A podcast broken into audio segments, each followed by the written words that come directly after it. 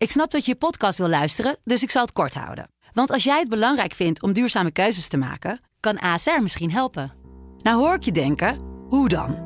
Nou, bijvoorbeeld bij het duurzaam herstellen van schade. Of de premies die we beleggen volgens ons duurzaam beleggingsbeleid. Dat bepaalt waar we wel en juist niet in investeren. Wil je meer weten over welke duurzame keuzes ASR maakt? Ga dan naar asr.nl slash duurzame keuzes. ASR doet het. Zo, dan kan je nu lekker naar je podcast luisteren.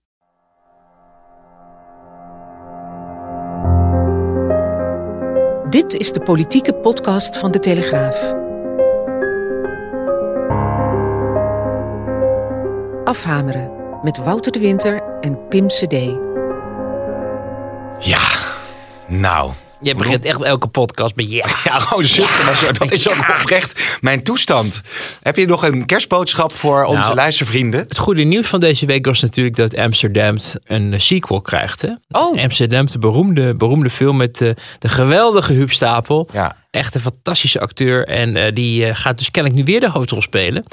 Daar ben ik heel erg, eh, heel erg blij mee. Want ik vond het een geweldige stam. Ik, ik ben ook geboren in Amsterdam. Ja. Geboren en getogen. En ja, dat is toch leuk als dat in je eigen stad... eh Is dat ook Dick leuk. Maas of leuk als in je eigen stad gebeurt. Was dat Dick Maas als, eh als Dick Maas, de geweldige Ja, Dick ja, Maas. En natuurlijk, ik hoop ook weer op een... Ik, ja, ik hoop dat ze nog leeft. Of is het heel oneerbiedig om te zeggen. dat mag jij zeggen. Maar ik hoop op die ene actrice die dus bij Dick Maas in Amsterdam... dan, dan is ze een zwerfster. Ja. En dan zegt ze, het was een monster. Hij kwam met de klauwen uit de gracht. En ik heb het met mijn eigen ogen gezien.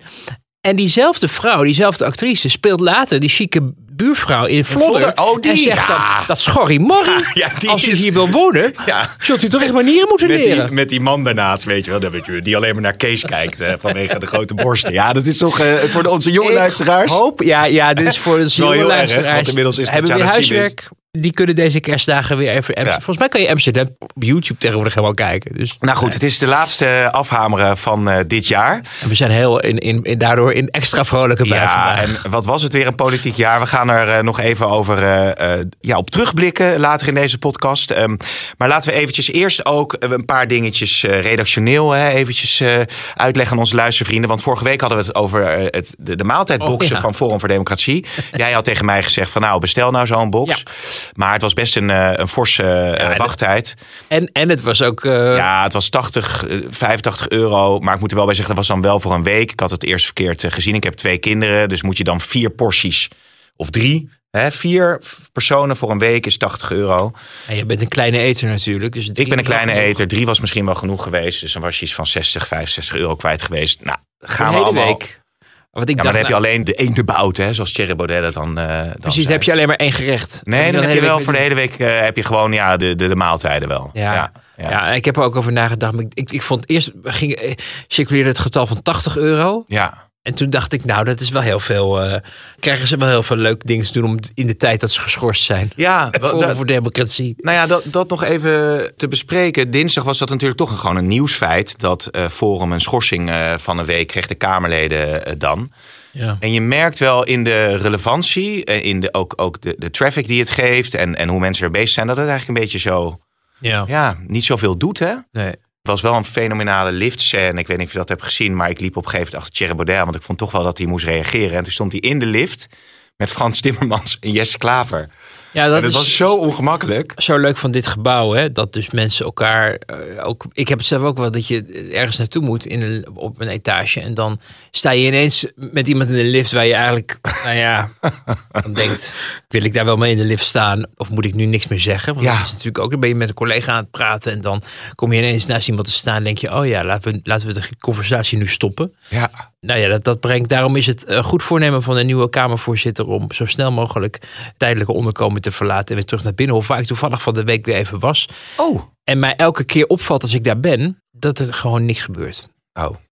Ik wil, als dat die hele tent daar is dicht, eh, gesloten met hekken, ook hele lelijke hekken van paars met geel en zo. Dat je denkt, je kan ook van die mooie doeken tegenwoordig Ja. laten maken. Waarin je de, de reality, hè, de, de echte, de echte eh, gebouwen, zeg maar, reflecteert op die, op die doeken. Waardoor je eigenlijk bijna niet, nou ja, niet bijna, maar je ziet een stuk minder opvallend dat er wat gaande is. Maar nu moet de verbouwing het kennelijk vooral hebben van het uiterlijk, namelijk aan de buitenkant. Want ik heb nergens een, een, een handwerksman gezien die druk bezig was om, eh, om, een, om een kozijn te restaureren of zo. Het was stil, het was guur, het waaide. Ik zag verder geen activiteit en dat verbaast mij. Ja, maar wat is ook alweer de verwachting dat we dan weer terug mogen naar het eh, originele Tweede Ja. Kamergebouw? Ja, ik zou nu eigenlijk willen zeggen 2045.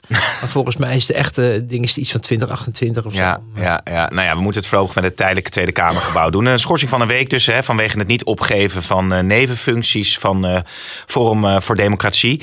Dat daar gelaten of wil je daar nog iets over, eh, iets over Wel weer kwijt? genoeg aan aan besteden. Nou ja, ik eh, stuurde jou vanochtend nog even een berichtje over de kerstboodschap van staatssecretaris Erik van den Burg. Zullen we heel even een Ja, eh, laten stukje luisteren? even naar luisteren. Beste allemaal, we willen mensen die op de vlucht zijn voor oorlog en geweld, of het nou gaat om vluchtelingen uit Oekraïne of asielzoekers uit andere delen van de wereld, die willen we een veiligheid bieden. Dat was ook dit jaar weer een enorme opgave en het is ook niet gegaan zoals het moest en het is ook eigenlijk niet gegaan zoals we het hebben gewild. We gaan nu de kerstperiode in. Dat is een tijd van liefde, van omzien naar elkaar, van barmhartigheid en hulpvaardigheid.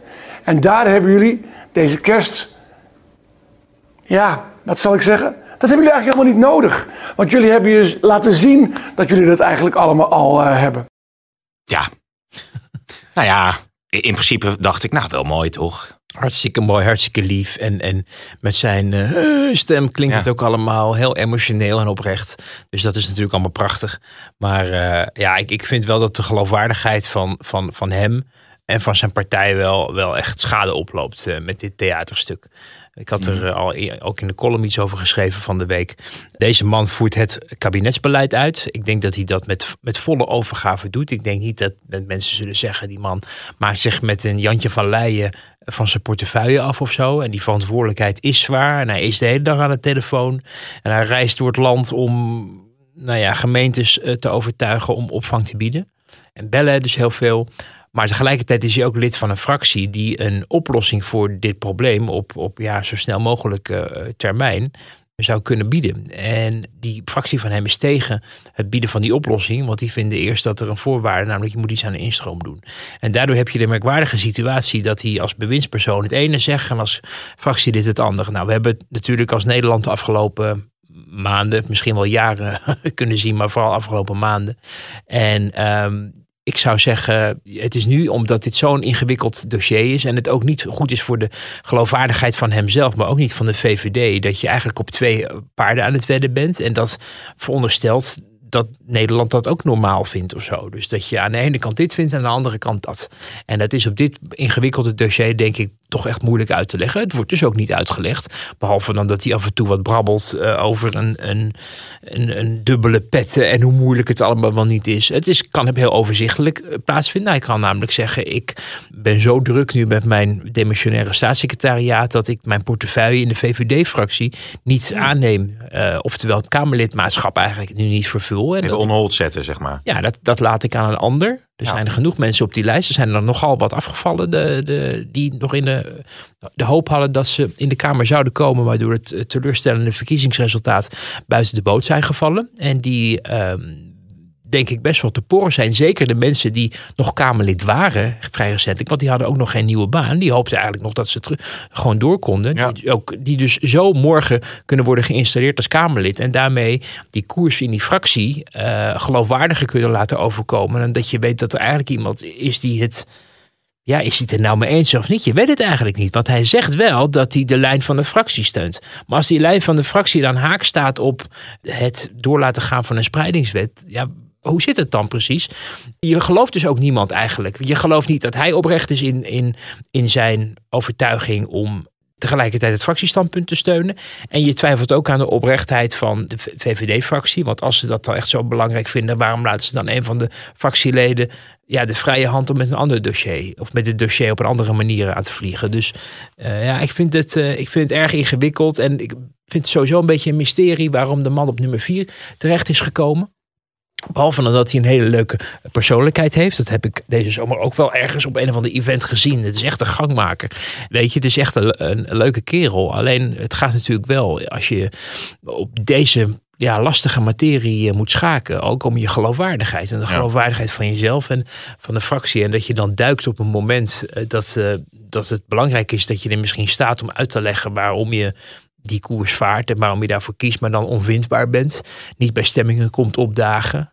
Sowieso natuurlijk al vind ik een, eh, een, een ja, een no-go. Als je Kamerlid bent, dat je dan om je allemaal vingerende reden, maar niet bij stemmingen op kon dagen. Want daar word je natuurlijk wel voor betaald. ja, omdat hij druk was als uh, staatssecretaris, uh, schijnbaar op dat nou, moment. Hij zei: Ik had gerekend op dat de stemmingen over de voorzitter om half twee wa was. Ja. Nou, dan had je een debat moeten hebben van een uur. Dus het is, het is een kletsverhaal.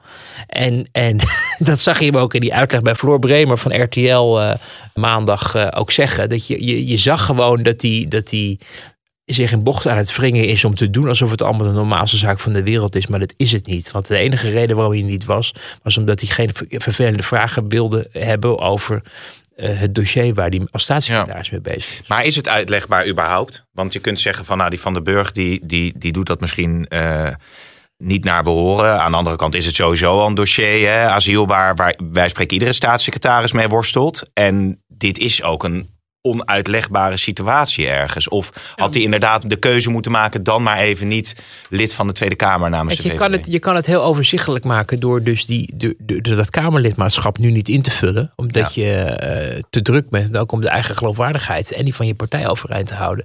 Maar waarom, waarom wordt dat niet gedaan? Omdat uh, de VVD heeft geroepen dat ze gaan gedogen. En dat er dus een kans bestaat dat uh, uh, op een moment dat iemand anders jouw plek inneemt.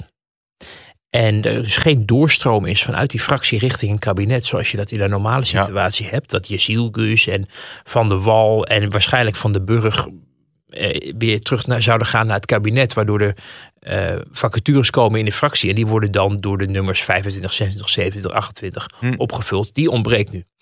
Um, op een moment dat je, dat je gaat gedogen, dan komen er geen vacatures in die fractie. Want dan blijft iedereen zitten. En dan betekent het dat je, dat je er dus niet meer in komt. Tenzij iemand zegt.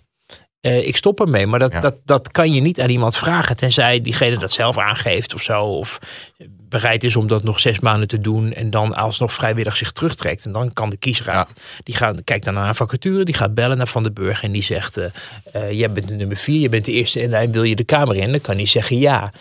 Uh, dus de reden dat er is in de vorige, aan het eind van de vorige periode van uh, Rutte 3 is er ook zo'n situatie geweest dat er een dubbele petten begonnen te ontstaan van Kamerleden. En volgens mij was Jessielkus daar ook onderdeel van. Die was toen staatssecretaris uh, Klimaat.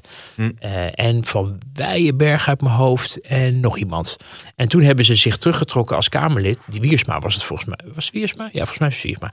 Uh, zich teruggetrokken als Kamerlid om, om in het kabinet, om dat niet die dubbele petten te laten gelden. En het is eigenlijk nu nog pregnanter om het wel te doen vanwege de, de controverse rond het onderwerp, lijkt mij. Ja. En als ze niet gaan gedogen, Wouter, wat dan? Ja, dan is het uh, een stuk overzichtelijker. en toch hoor je ook wel weer af en toe mensen bij andere partijen die het hopen of die het veronderstellen dat op het moment dat je weer een paar maanden verder bent, dat er een landsbelang als argument gebruikt gaat worden. Of dat het vertrouwen tussen de vier nu onderhandelende partijen dusdanig groot is dat men het wel aandurft. Uh, soms denk je ook wel iemand in die partij te horen zeggen dat, uh, nou, een verspreking zullen we maar zeggen. Dus dat het de toekomst ongewis is. Hoorde ik oh, ja. van de week iemand zeggen. En dat is dan toch weer iets anders van nee, we gaan gedogen. Dus uh, die situatie. Dus, dus je houdt toch in je achterhoofd rekening met als de tijd zijn werk heeft gedaan. En je weer drie, vier, vijf maanden van de verkiezingen af bent. Dat de VVD dan uh, toch gaat zeggen. Ook kijkend met een schuin oog naar de peiling. Maar laten we wel wezen. Uh, sinds uh, deze koers gevaren wordt, is je in ieder geval een derde van het electoraat ja. uh, overgestapt. En de vraag is of, of kijk, ze hebben, het, is, het is niet heel unisono te beoordelen van ze moeten regeren, want dat wil de achterban. Want er is een deel van de achterban die helemaal niets met de PVV te maken wil hebben. Hè. Dat is het, het kamp Ed Nijpels. Ik weet niet of dat nog een heel invloedrijk en groot deel is van de partij. Maar in ieder geval wel mensen met een grote mond. En veel media exposure. En daardoor krijg je het idee dat die partij ongeveer allemaal achter het Nijpels aanloopt. Nou, mm -hmm. volgens mij valt dat wel mee.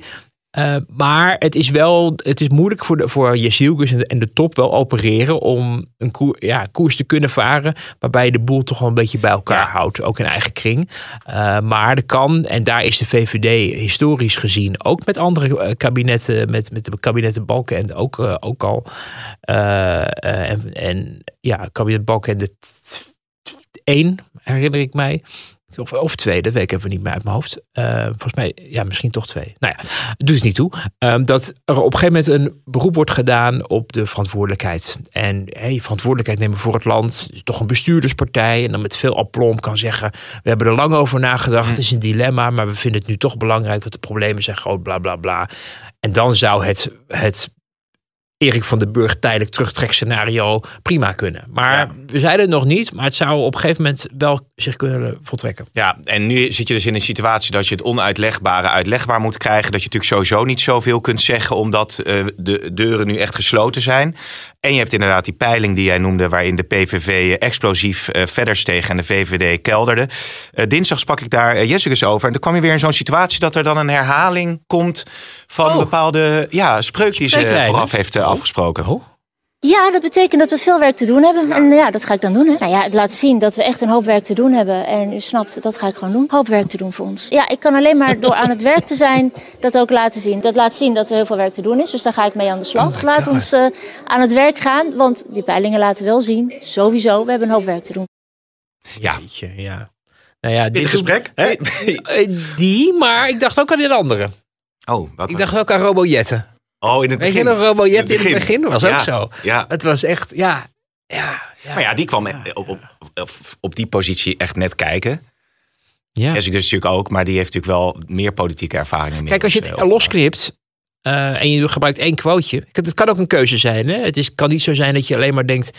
eh, ik heb geen tekst, dus ik ga dit maar herhalen. Het kan ook zijn, dit is het signaal wat ik wil overbrengen aan Nederland. En ik weet dat het journaal achter... Of jij, jij werkte vroeger bij het RTL Nieuws. Ja, Jij weet van die quotejes, dat mag acht seconden zijn geloof ik ja maximaal. 15 of zo.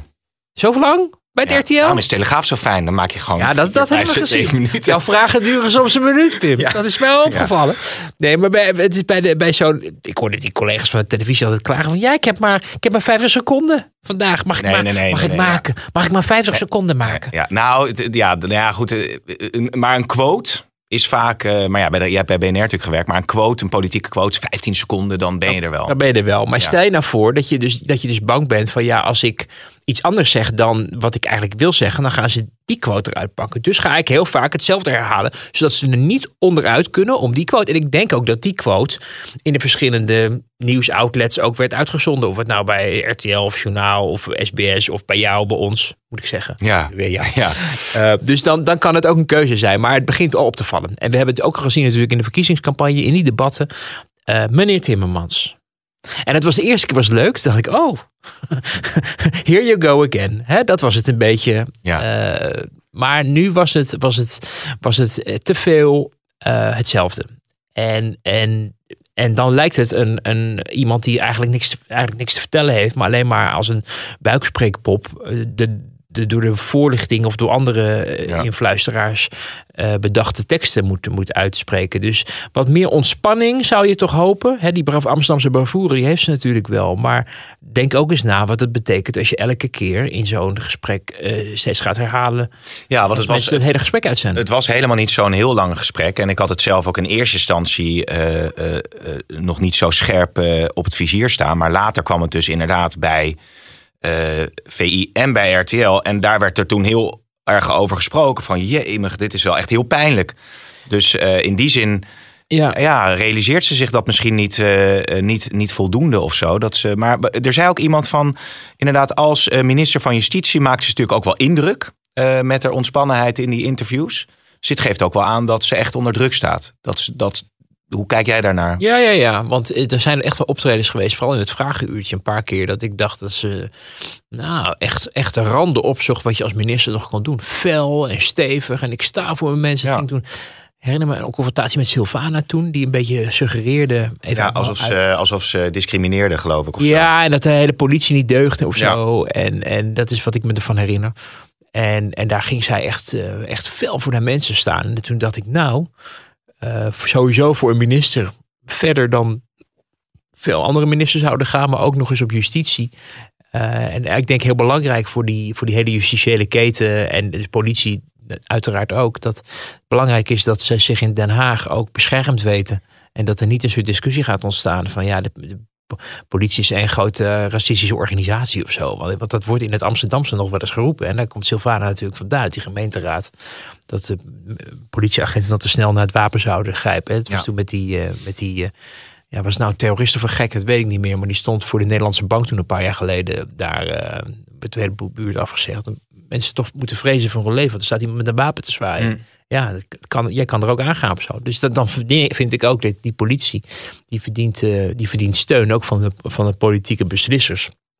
Dus dat deed ze dan uh, heel goed en heel behendig. Maar ja, inderdaad, nu, nu is, is de meewind is, uh, is verdwenen. En nu begint het, uh, nou ja, nog niet echt te stormen. Maar er is toch wel een, een, een windkrachtje 7 inmiddels gaande in de ja. VVD. En dat moet je, daar moet je ook toe verhouden. En dan blijkt het ineens allemaal niet vanzelf te gaan. En dan krijg je ook niet het voordeel van de twijfel te krijgen van... hé, hey, wat een leuk mens dat rap van de tong gesneden is. Maar hé, hey, waarom waarom geeft ze eigenlijk zulke vervelende antwoorden op, uh, op vragen? Journalisten ja. maken er zelf natuurlijk ook wel een dingetje van af en toe. Die willen graag iets anders van haar horen. En zij blijft maar gewoon boodschap vast. En dat, dat irriteert natuurlijk ook sommigen. nou goed, zij heeft dus uh, windkracht 7 tegen. Um, Wilders, hoe, hoe, hoe, staat de wind voor hem? Uh, je, je, stuurde mij nog een, een, een appje dat hij aan een appeltje zat. Ja, dat was toch ook wel weer grappig. Dat je symbolisch? Gisteren na de, na de besprekingen in, met Ronald Plasterk, de informateur over de rechtsstatelijke fundamenten van mogelijke nieuwe coalitie, kwam hij naar buiten met een appeltje. Ja. En Wilders is natuurlijk een stoute, stoute politicus. Hè? Even los van, van wat hij inhoudelijk allemaal voor staat. Maar die kent dat politieke spel als geen ander. En die weet, uh, als er wordt gespeculeerd... of van, wordt Wilders wel premier of ja, niet... Ja, hè? Ja, dat hij dan alvast het appeltje heeft gepakt. Wat Rutte natuurlijk altijd mee. Dus die stond een beetje met een appeltje te spelen. Zo van, nou, fijne feestdagen. En dan gelijk even een appeltje in je hand. Ik heb hem nog nooit een appel zien eten. Ik heb hem eigenlijk nog nooit iets zien eten, moet ik je zeggen. Behalve op de campagne, als hij bij die viskraam staat en een visje naar binnen werkt. Maar, maar in de kamer, en dus dat zijn de zeldzame momenten. Dus ik dacht, goh, wat zijn we ineens gezond geworden. Uh, maar het was toch uh, misschien een... Uh, een, een hint? Een soort wie is de mol? Een hint, zo, ja, nou ja, inderdaad, een soort hint van, van uh, dat premierschap, dat gaat er komen, zeg maar. Ja. Dus dat, is, dat, ja, dat vond ik dan wel grappig. En ik moet je zeggen, ik heb natuurlijk even navraag gedaan, ook de afgelopen week. In, in verschillende hoeken. En met mij trouwens ook de collega's van de parlementaire redactie, die, die hè, met, die ook elke, echt elke dag zo ontzettend hard werken en rondbellen en, en met mensen spreken en mooie verhalen maken uh, voor de site, voor de krant. Uh, natuurlijk ook nog hun eigen podcast hadden in, uh, in, rond de verkiezingen. maar die horen natuurlijk ook een heleboel. En, en nou ja, het beeld wat, wat, wat we eigenlijk met z'n allen toch wel krijgen is, en dat is de stand van gisterenmiddag. Dus, Donderdag hè, voor ja, onze luisteraars. Daarna waren ze nog even aan het overleggen. Dus tenzij dat appeltje was gebruikt om Pieter om zich mee te bekogelen. Uh, of, of Caroline van der Plas. Maar hoor je terug dat het uh, geordend gaat. Dat het niet fel aan toe gaat of zo. Dat mensen niet elkaar de tent uitvechten. Dat het vrij serieus gebeurt. Dat ook Jezilgus niet de indruk wekt dat ze een, een, een partijleider is die, uh, nou ja, die, die onder vuur ligt. Of die het moeilijk heeft om met haar partij het eens te worden welke, wat ze nou moeten doen. Dat wordt aan tafel niet gemerkt. Um, ik heb aanwijzingen dat Caroline van der Plas ook haar um, lichtgevende kerstversiering jurk die ze gisteren aan had. Dat ja? was niet echt een jurk. Het was een kerstlegging met een met een met die met die met die boerderijkrans ja. of wat is het ketting met ja. al die boerderijdiertjes die ze aan elkaar heeft geregen. Iemand anders voor haar aan elkaar heeft gegeven. En die waren nu nog eens leuk aange, aangevuld met een soort halssnoer van ja. alsof het een kerstboom was. Waren Wat je in, ja. je in je ja, we hebben het hier niet in de studio. Nee. Het machtige mediahuisconcern, maar um, volgens mij stond er wel een kerstboom in de hal en daar zie je dan van die lichtjes. Nou, die had zij dus omgehangen. Ja. En die liep toch als een soort wandelende kerstboom. Knipoog ik even naar Caroline, want het, ze was er zelf ook heel trots op. Liep ze daar door de gang. Het trok veel bekijks. Iedereen denkt, oh, hè, zo hebben we de formatie nog nooit zien plaatsvinden met mensen die op deze manier de, de gesprekken ingaan. Maar ik, ik, uh, nou, ik heb wel aanwijzingen dat uh, de lichtjes binnenskamers wel uitgingen. Zodat mensen niet de hele tijd Ja, ja, naar ja. de zitten te kijken. Hoe leuk het ook is met de kerstgedachte. Ehm, maar die gesprekken gaan dus ehm, rustig, geordend. En eh, wat ik, althans wat ik begrijp. En ehm, op dit moment nog niet heel erg eh, emotioneel. Maar dus echt kennelijk met een commitment van de vier partijen. Om hier een, een oplossing te vinden voor een ingewikkelde uitslag van de kiezer. Die die getalsmatig niet zo ingewikkeld is, maar die vanwege de achtergrond van de PVV eh, voor een heleboel partijen natuurlijk eh, ja, een extra obstakel opwerpt. Ehm, en ehm, ik denk, ik heb namelijk ingeschat van nou, ze kunnen ook wel in twee, drie weken die, dat fundament hebben gelegd. Daar hoef je niet zes weken voor in beslag te nemen. Mm. Maar we moeten natuurlijk niet buiten Pieter Omzicht rekenen.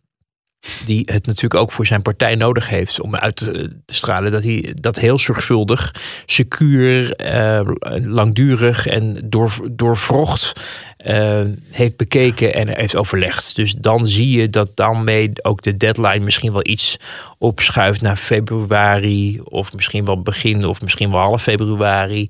Om maar te laten zien aan de buitenwereld van we hebben het echt heel erg goed Ja. bedacht. In plaats van dat je met een Jantje van Leijen, daar is hij er. Het is al de tweede keer dat hij langskomt Nou. vanuit die Jantje. eh, dat je daarvan afmaakt en zegt na drie dagen en een appeltje. eh, het is goed hoor, we gaan nu even over de inhoud en het asielbeleid onderhandelen met elkaar. Maar even over dat appeltje nog. Ehm, hoe serieus moeten we dat dan nemen? Want we hebben natuurlijk ook wel hier in de podcast gezegd dat het best een optie is dat Wilders eh, de kliek eh, een beetje eh, bij nog elkaar houden. De kikkers in de kruiwagen. Nou, het, is nog, het is nog steeds mogelijk. Alles is nog steeds mogelijk. Mijn, mijn veronderstelling is dat het eh, om allerlei redenen heel ingewikkeld wordt als hij premier zou eh, zijn. Dat heeft met zijn eigen partij te maken en de partijstructuur ook. Hè. En het feit dat hij de onmiskenbare leider is, maar op het moment dat hij die fractie niet kan aansturen, dat dat ingewikkeld wordt. Ehm, er is natuurlijk wel iets te zeggen voor een partij die zo groot is geworden dat je dan ook de premier levert. Dat is toch een heel duidelijk signaal. De, kiezer heeft het allergrootste signaal gegeven aan de PVV. En daarna kwam Timmermans en daarna kwam Jasielgus om eh, ja, toch een vertrouwen uit te spreken van ga jij het maar doen. Dat is een kwart van, van Nederland. Dat is eh, meer dan Rutte had de afgelopen twee verkiezingen.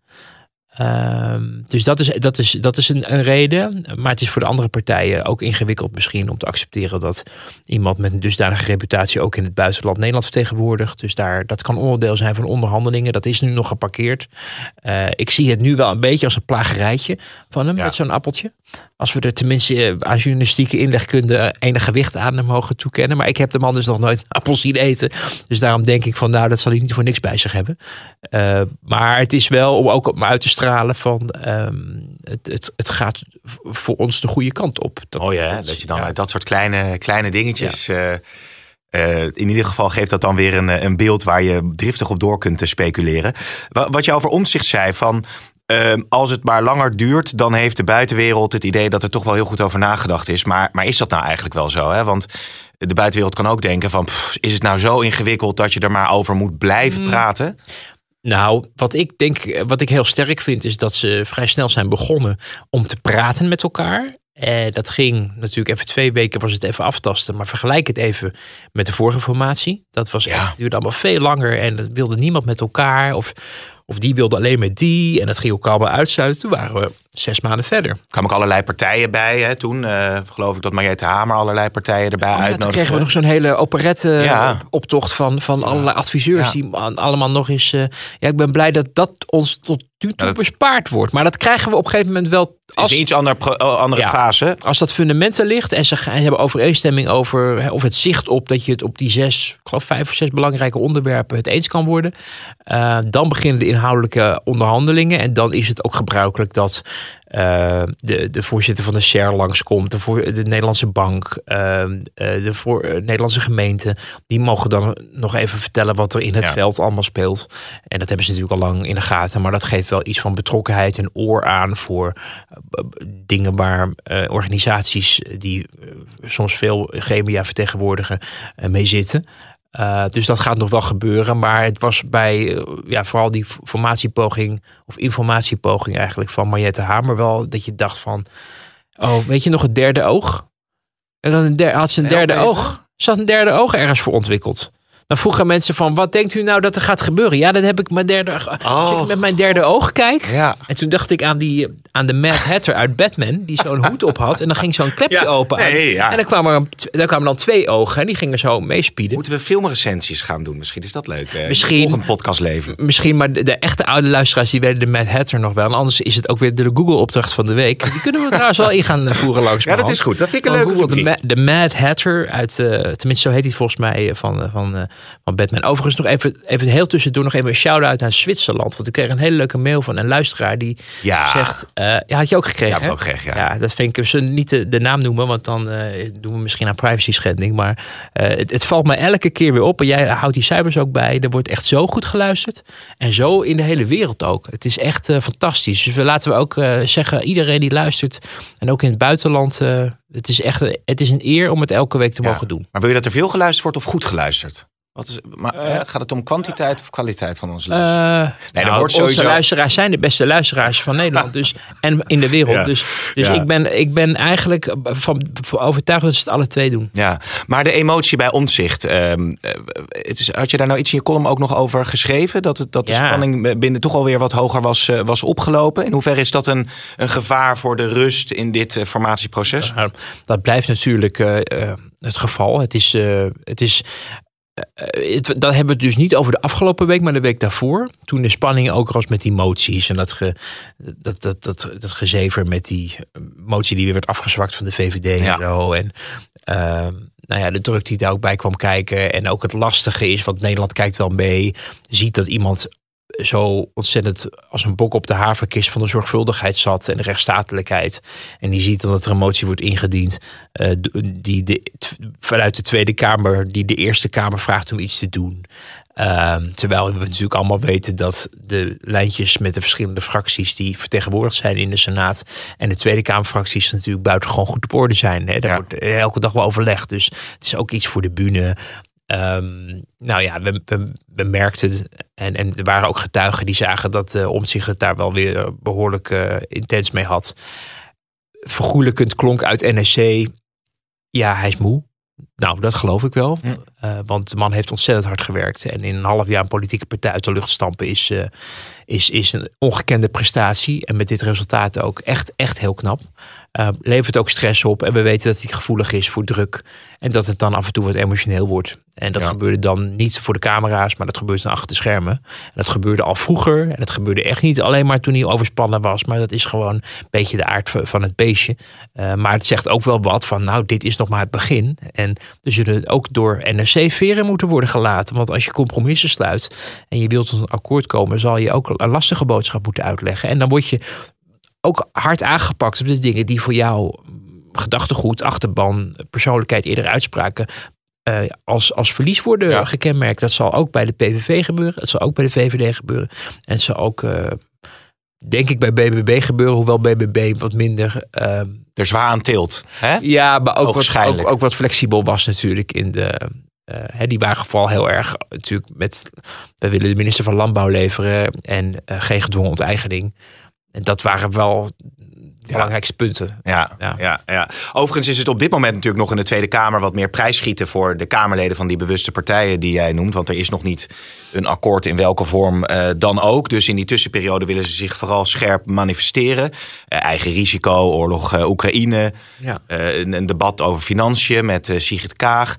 Ja, dat, dat, dat, dan zie je wel dat de verschillen tussen die partijen natuurlijk wel, wel fors uh, zijn op een aantal thema's. Ja. Hoe heb jij alweer naar die debatten gekeken? Nou, kijk, wat met dat eigen risico, ik moet het echt nog zien dat dat gaat gebeuren. Want het kost, we hadden het vorige week natuurlijk al even ja. over, het kost enorm veel geld. En uh, we horen ook de waarschuwingen van het geld is op. En uh, nou ja, je kan nog wel een beetje lopen schuiven. Maar als je echt grote dingen, tot grote dingen wil komen en je gooit al 6 miljard richting het eigen risico. Uh, in, het, in de veronderstelling van het is een boete op ziek zijn. Het is natuurlijk in de ideale situatie betalen, betalen mensen niks ervoor. Maar enige uh, prikkel en, en medebetaling aan, aan ziekte is. Um, ja, mensen krijgen ook zorgtoeslag natuurlijk. Is misschien noodzakelijk om het zorgstelsel enigszins Houdbaar te houden. houdbaar te houden, ook op de langere termijn. Want er moet elk jaar meer geld bij. Hè? Hebben we het er vaak over gehad. Het is niet bezuinigen op de zorg, maar het is zorgen dat het minder snel meer geld naartoe moet. Hm. Dus ehm, ja, als je dan daar weer een heel 6 miljard gat in gaat staan, wordt dat ingewikkeld, denk ik. Ehm, dus of dat gerealiseerd gaat worden, de Kamer heeft dat eh, uitgesproken, maar eh, dat zal onderdeel zijn van de onderhandelingen. En als de PVV dat als het belangrijkste ding wil binnenhalen, volgens mij zitten zij toch meer op het migratiedossier. Maar als zij dat willen binnenhalen, dan krijgen ze het misschien nog voor elkaar. Maar dat betekent dat ze op een heleboel andere dingen helemaal niets meer voor elkaar zullen krijgen. Dus ik weet niet Ja. of dat eh, onderhandelingstechnisch zo handig is. Maar je wordt in zo'n Kamerdebat wordt je gevraagd en, en ja, om, om mee te gaan met een motie. Ik geloof dat die van de SP kwam, hè, om, om, om mee te doen. Eh, Om dat naar het, eh, naar het graf te dragen, die, eh, dat eigen risico. En dan ga je daarin in mee. Ehm, eh, ik viel mij wel op. Er waren natuurlijk nog wat debatten over landbouw. Ja. En over de, inderdaad over de financiën. Wa- Wat mij opviel deze week is dat ik ook, ook in het vragenuurtje zat ook weer iemand die was dan de, de staatssecretaris van toeslagen was uitgenodigd door, ik meen het CDA, Inge van Dijk, die een verhaal hield en dan vroeg, hoe kijkt de staatssecretaris er dan tegenaan? Ik denk, nou, dat zijn de scherpe vragen waar Nederland op zit te wachten in het vragenuurtje natuurlijk. Dus weer een shout-out naar Inge van Dijk, want dat was eh, van een messcherpheid dat ik, dat ik eh, nou, iedereen liep be- bewond en bezeerd. en de staatssecretaris natuurlijk uiteindelijk de vergaderzaal uit. Maar ehm, de, de, de, de aanvullende vragen van andere partijen. Die dan nog maar eens gingen zeggen. Ja, het moet maar eens afgelopen zijn met eh, het rondpompen van geld. Met de toeslagen.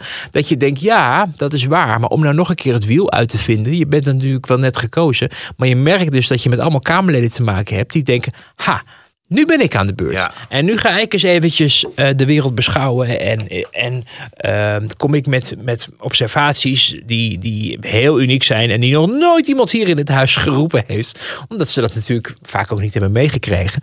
En nu denken, nu ga ik erover. Dus dan ga ik vrij voorspelbare vragen stellen. En voorspelbare standpunten innemen. Ja, iedereen vindt het rondpompen van geld stom. En iedereen vindt dat de toeslagenaffaire moet worden opgelost. Maar daar hebben we de afgelopen jaren natuurlijk al heel veel debat over gezien. En eh, zelfs Omtzigt heeft gezegd van, eh, het was ook nog in ons int- verkiezingsinterview, van dit gaat lang duren. Ja. En dit is niet met een toverstokje op te lossen. Eh, en dan staat er toch, staan er toch weer allemaal Kamerleden die dan net gekozen zijn, die de staatssecretaris eigenlijk verwijten. Ja, en eh, waarom bent u eigenlijk nog steeds bezig met het rondpompen van geld? Want in het regeerakkoord stond dat er in ehm, dat, dat eh, het toeslagensysteem zou moeten worden afgeschaft. Nu heeft het kabinet er anderhalf jaar gezeten en toen viel het kabinet. Dus de staatssecretaris werd afgerekend op, op doelen die ze over 2,5 jaar hopelijk misschien had moeten halen. Ja, nu ja, werd gevraagd, waarom heeft u het na anderhalf jaar niet waargemaakt? Dus daar zie je wel van, er zitten ook, er zitten ook wel echt beginnelingen nog in die Wel kamer. leuk ook, vind ik. Wel leuk. Doorstroming en Maar daardoor gebeuren er dus ook ongelukken af en toe. Daar gebeuren er dus, worden de stellingnames en moties ingediend... waarvan de ervaren rotten van zeggen... van wat krijgen we nu? En dat zal ook voor bijvoorbeeld Fleur Agema... die nu, als een, ja, die is natuurlijk ook nog eens de, de secondant Ja, eh, van, nou. van Wilders. Maar die was ook wel een beetje belast met, met in de gaten houden... van dat het allemaal goed ging in, eh, eh, in, in die Kamer. Dat die Kamerleden van bijvoorbeeld de PVV... maar het gebeurt ook bij NSC... en het kan zelfs nog gebeuren bij de VVD... of eh, de CDA wat minder, want er zitten niet zoveel mensen meer in. Eh, maar de PvdA, GroenLinks hebben natuurlijk als veronderstelde oppositiepartij meer ruimte. Maar dat er dus van die ongelukjes gaan gebeuren, omdat mensen het goed bedoelen.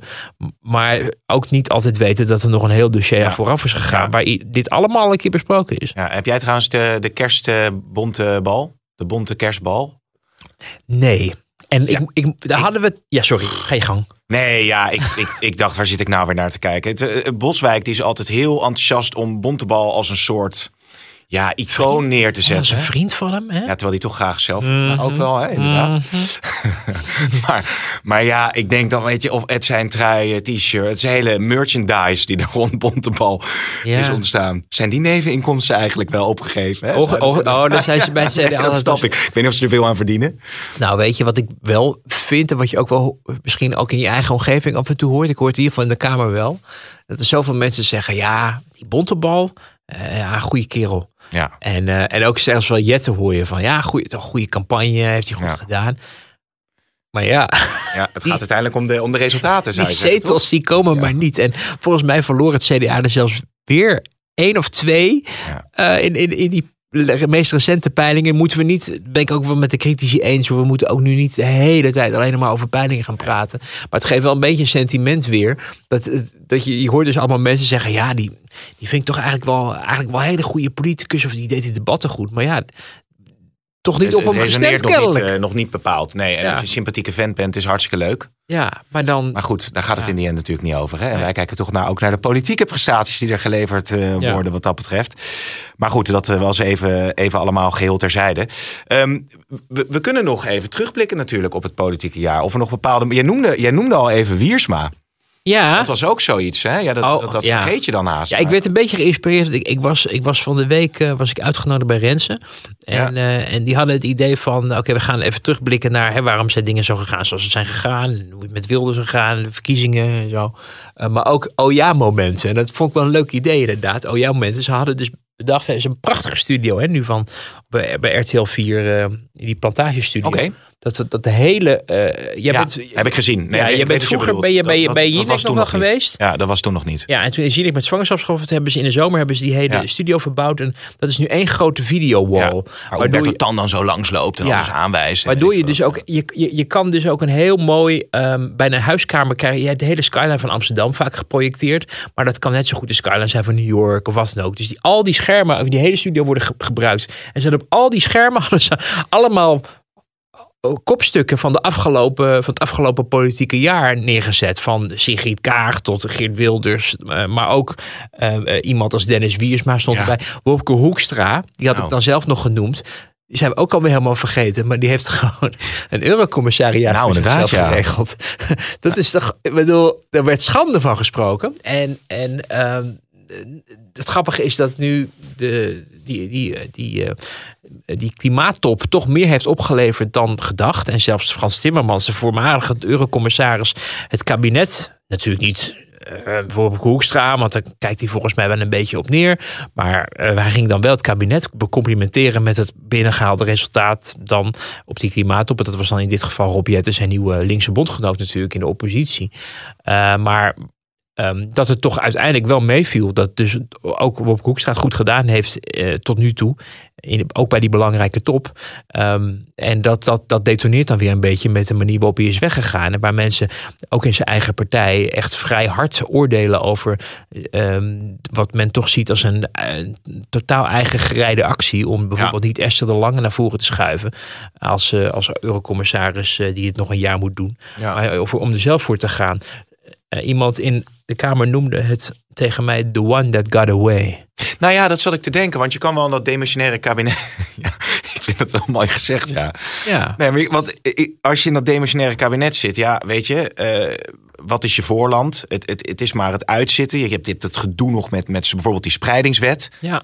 Er zit geen energie meer in, in die zin dat je, dat je een, een, een, je blik op de toekomst kunt zetten. Dus als er dan een kans voorbij komt, ja, dan moet je hem misschien maar En, grijpen. en, en daarin is hij natuurlijk niet uniek, want Sigrid Kaag verondersteld dat zij het ging doen. En da- daar leek het ook lang op, hè, dat zij de eurocommissaris zou worden. En eh, die, die kant leek het ook in Brussel op te gaan. Dat hoorde ze in Brussel, nam men dat ook aan, totdat duidelijk werd dat de christendemocraten daar dachten, nee, eh, we hebben dat om onze politieke reden, hebben we een christendemocraat nodig. En Ja, toen ja. heeft hij snel geschakeld en gedacht, eh, dat is de politiek. dat is wat voor mij. Alleen, ja, daarmee wel zijn eigen partij, ook in Den Haag. Echt, mensen zijn echt, echt vrij, vrij boos. Ik heb zelden mensen zo hard over elkaar horen oordelen in het, eh, in het CDA. Maar is het niet een blessing? Balken en de Ja. Eurlings. Want dat is ook een, een soort Oh ja. scheidslijn geweest ooit. Hè? Dat Eurlings, die, ging, eh, die kreeg zilver. Eh, Ja. Die werd niet toen de partijleider, want Balkenende wilde blijven, als ik het even goed herinner. Balkenende eh, 4 was dat. Uiteindelijk ging Balkenende natuurlijk ten onder naar dat kabinet. Maar ehm, de, de manier waarop er na, de, na, de, na het vertrek van ehm, Hoekstra over Hoekstra is gesproken door kopstukken van het CDA is. eh, we hebben het hier trouwens wel eens over gehad. Ik heb gezegd, na de verkiezingen horen we daar nog wel eens verhalen Hm. over.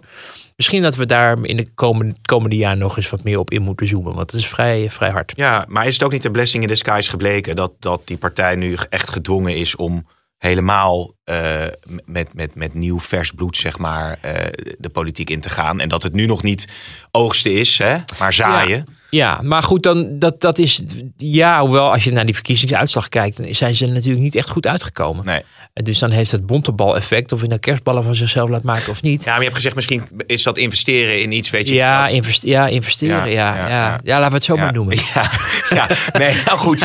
Maar, Nee, maar ik bedoel, ik ja. bedoel, ik, bedoel ik, ik snap wel wat je zegt, want je, je bent er wel in één klap vanaf van het verleden, want dat is ineens naar Brussel vertrokken.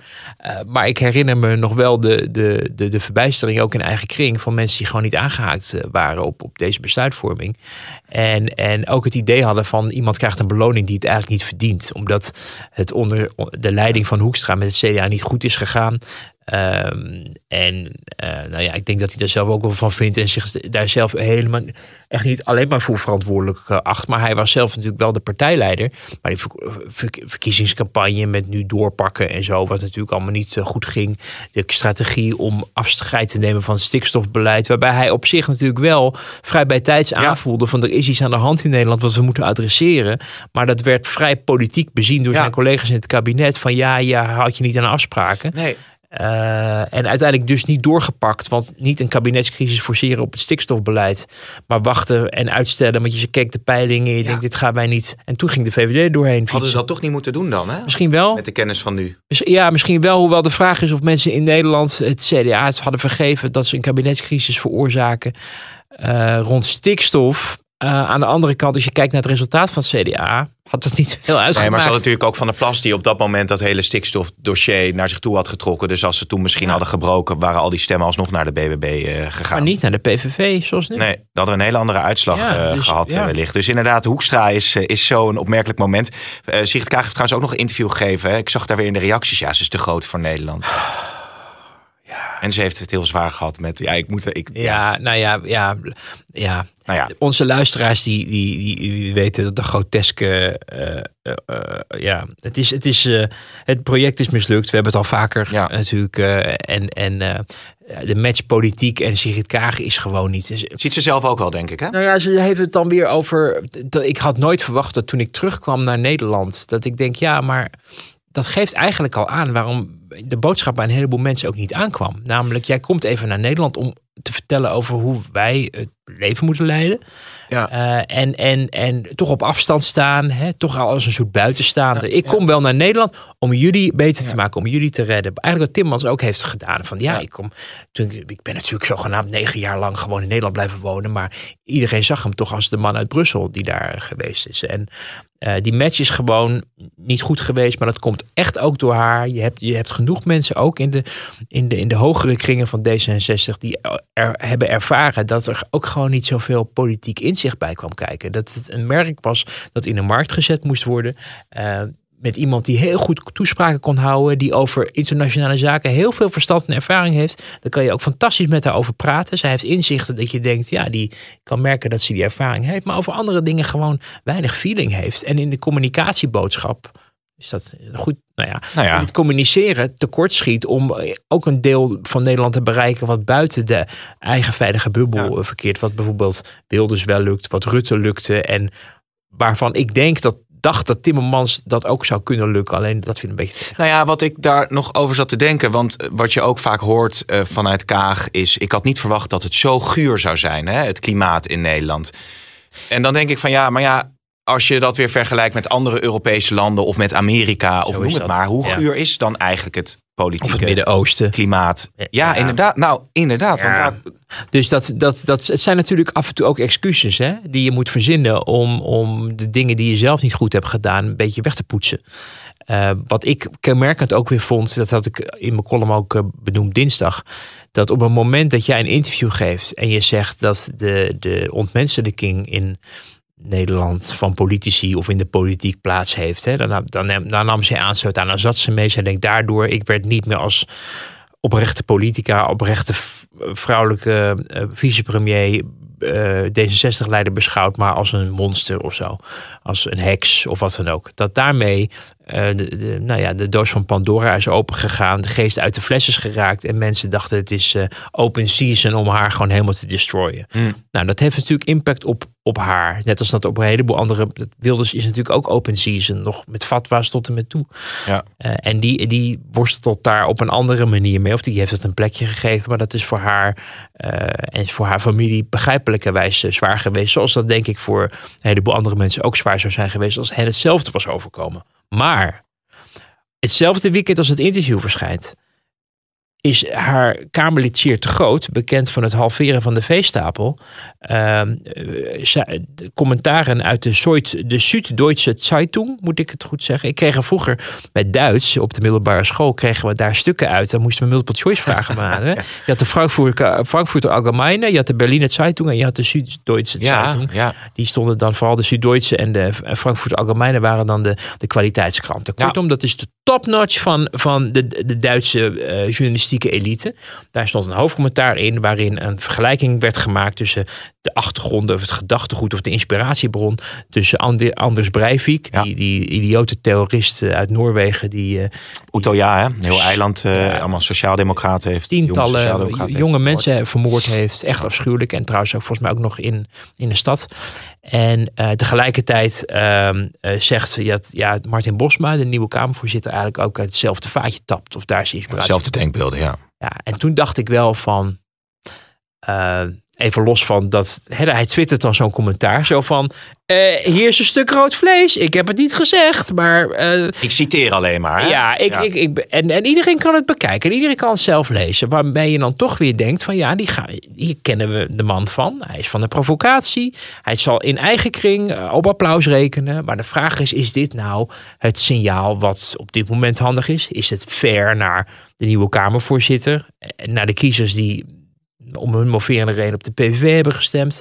Een Kamermeerderheid die denkt hij kan goed voorzitten. Zelfs Ja. Jo Sneller, het D66-Kamerlid, moest in het debat toegeven dat hij een goede voorzitter eh, is. Maar al- zijn verleden allemaal problematisch was.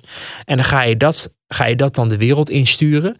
Ehm, ook terwijl je eigen partijleider en ook Hans Veilbrief ook al had gezegd van hè, dat het, het, het provoceren en, en die manier van politiek bedrijven is misschien En niet ook, altijd. ja, Jet. En niet altijd handig. Eh, en dan dat zet je dan, dat gebeurt dan in hetzelfde weekend als dat, dat Kaag aan het klagen is over hoe onredelijk Ja. hard men eigenlijk over haar heeft geoordeeld. En dat is dus ook die mismatch. En ik denk ook een heleboel boosheid en frustratie bij een heleboel mensen die niet op D66 stemden of hebben willen stemmen nog een keer. Dat je ziet dat er dat het is zo ontzettend hypocriet. Het is zo ontzettend hypocriet om andere mensen de maat te Ja. nemen over hoe ze zich uiten en hoe ze leven. En tegelijkertijd eh, zelf, voor, je, voor de eigen mensen die daar gelden kennelijk andere regels voor. was bij Nieuwsuur trouwens ook hè, met dat. ehm, als weer een, een ander voorbeeld. Die, die, die jonge medewerkers, ook eh, hè, de vaste medewerker van, eh, van Pechtold en later ook van, eh, van, van Jetten.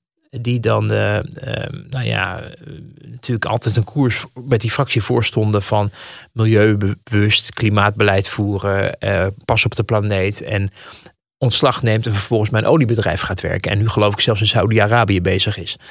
Weet je, het is, het, dat zien mensen. En die denken, dat kan niet. Want jij zegt namelijk dit en je doet dat. En dat was vroeger bij, bij de PvdA. eh, hè, links lullen, rechts vullen. Of rechts zakken vullen. Was dan vaak het, het, eh, het devies. Maar die hypocrisie, die, dat zien mensen. En dat vond ik dus zo, zo kenmerkend. Ook voor, ook voor de staat van D66. En ook verklarend waarom die partij zo ontzettend veel heeft ingeleverd. Percentueel veel meer nog dan de VVD. Hè? Eh, Echt gewoon echt enorm heeft ingeleverd vanwege eh, ja, toch de niet ge- waargemaakte verwachtingen. Maar ook de toon die men zelf zoekt in het debat. Maar die je vooral zelf niet mag benoemen. Want dan ben je een vrouwenhater of wat dan ook. Nou, ik vond het een beetje onwaarachtig ook, want ik, ik zag die, die, die tweet eh, naar aanleiding van jouw column eh, overigens ook. En op het moment dat die felicita welgemeende felicitaties uitgaan naar Bosma, het sentiment was ook anders op dat moment in, in Den Haag, in de Tweede Kamer. Iedereen dacht toch van nou, laat Bosma het nu maar doen. En toen kwam in het weekend, naar ik meen, die tweet er dan nog overheen. Ik heb hem overigens nog geprobeerd om ermee te confronteren. Maar toen moest hij even weg. Toen zei hij, ik Oh. spreek je na. eh, Oh na ja? afloop Ach, kijk eens aan. Ja, maar toen Nou, dacht ik ook wel, Wouter, van... We zitten nu met formatie, we zitten nu met, met, met relevantere onderwerpen. Laat ik me daar nou maar Ja. op richten. Want eh, hij heeft geloof ik ook 12.000 volgers op, eh, op Twitter. Dus ik denk ook van ja, hoe relevant is hij in het politieke Nee, spel? maar hij is, hij, is, het is een, hij is een symbool geworden Ja, van D66. precies. En het symbool is nu tijdelijk weer terug. Omdat hij, hij was niet gekozen. Maar er zijn, ik mensen met zwangerschapsverlof bij eh, D66. En hij ver- vervangt er Ja. één en dan, dan krijg je dat. Maar eh, nee, het is, het, is, eh, eh, ja, het, het is gewoon een beetje pijnlijk. En laten we wel wezen, even terug naar Bosma. Het was deze week prima gegaan. Hè? Zeker, ja. Hij ging soepel, snel. eh, zelfs Grappetje, iemand grapje erbij. En die, ja, en die eh, een of andere Kamerlid, ik geloof van NSC, dat als een medespeech had. Dat is dan de eerste keer dat je mag spreken in de Kamer. Maar er geldt wel gewoon een spreektijd voor. Maar je mag lekker vrij praten en je mag niet geïnterrumpeerd worden. Dat zijn de morens eigenlijk. Maar die man die dacht van, ik, doe, ik maak niet vijf minuten, ik maak er tien minuten van.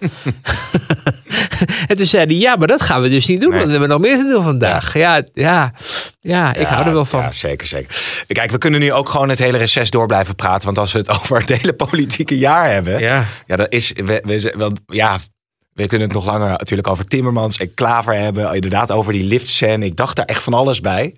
Ja, ik zit ook nog steeds wel te denken. Hoe, Dit- hoe dit- vindt Klaver dit eigenlijk, dacht in, ik? in het verleden is deze dag, de eerste vrijdag van het eh reces, vaak het moment geweest dat politieke leiders terugtreden. Omdat dan er geen kamerdebatten meer zijn een paar weken. En dan Jolande Sap is op, op Arie Slob is weggegaan.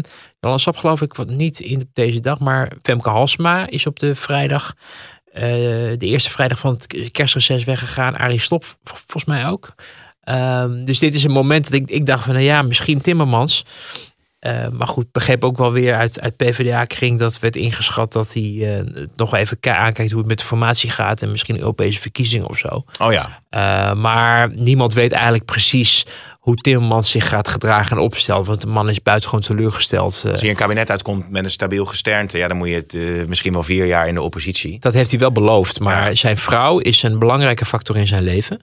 En ehm, het zou best kunnen zijn dat hij met haar ook overlegt over wat is nu handig. Want eh, zijn vrouw was eigenlijk, die dacht we gaan zo langzamerhand richting het pensioen. En Oh ja. eh, eh, nou ja, met de, een beetje met de kinderen en de kleinkinderen aandacht. Ah. En nu ben jij onderdeel van een soort slangenkuil en Ja. het is mislukt. En, dan je sta je met Thierry Baudet en. Jesse Klaver in de lift. En dan eh, staan eh, Tom Staal en Pim CD. Ja, je eh, raakt er niet over uitgepraat eh, Nee. voor dit lichtmoment. Ik vond het Maar wel ik- een mooie, mooie kerst. Ik, vond het, ik, ik, ik praat er eigenlijk weer al overheen. Maar ik vond het een mooie kerstgedachte. Want uiteindelijk hè, is dat waar het om gaat.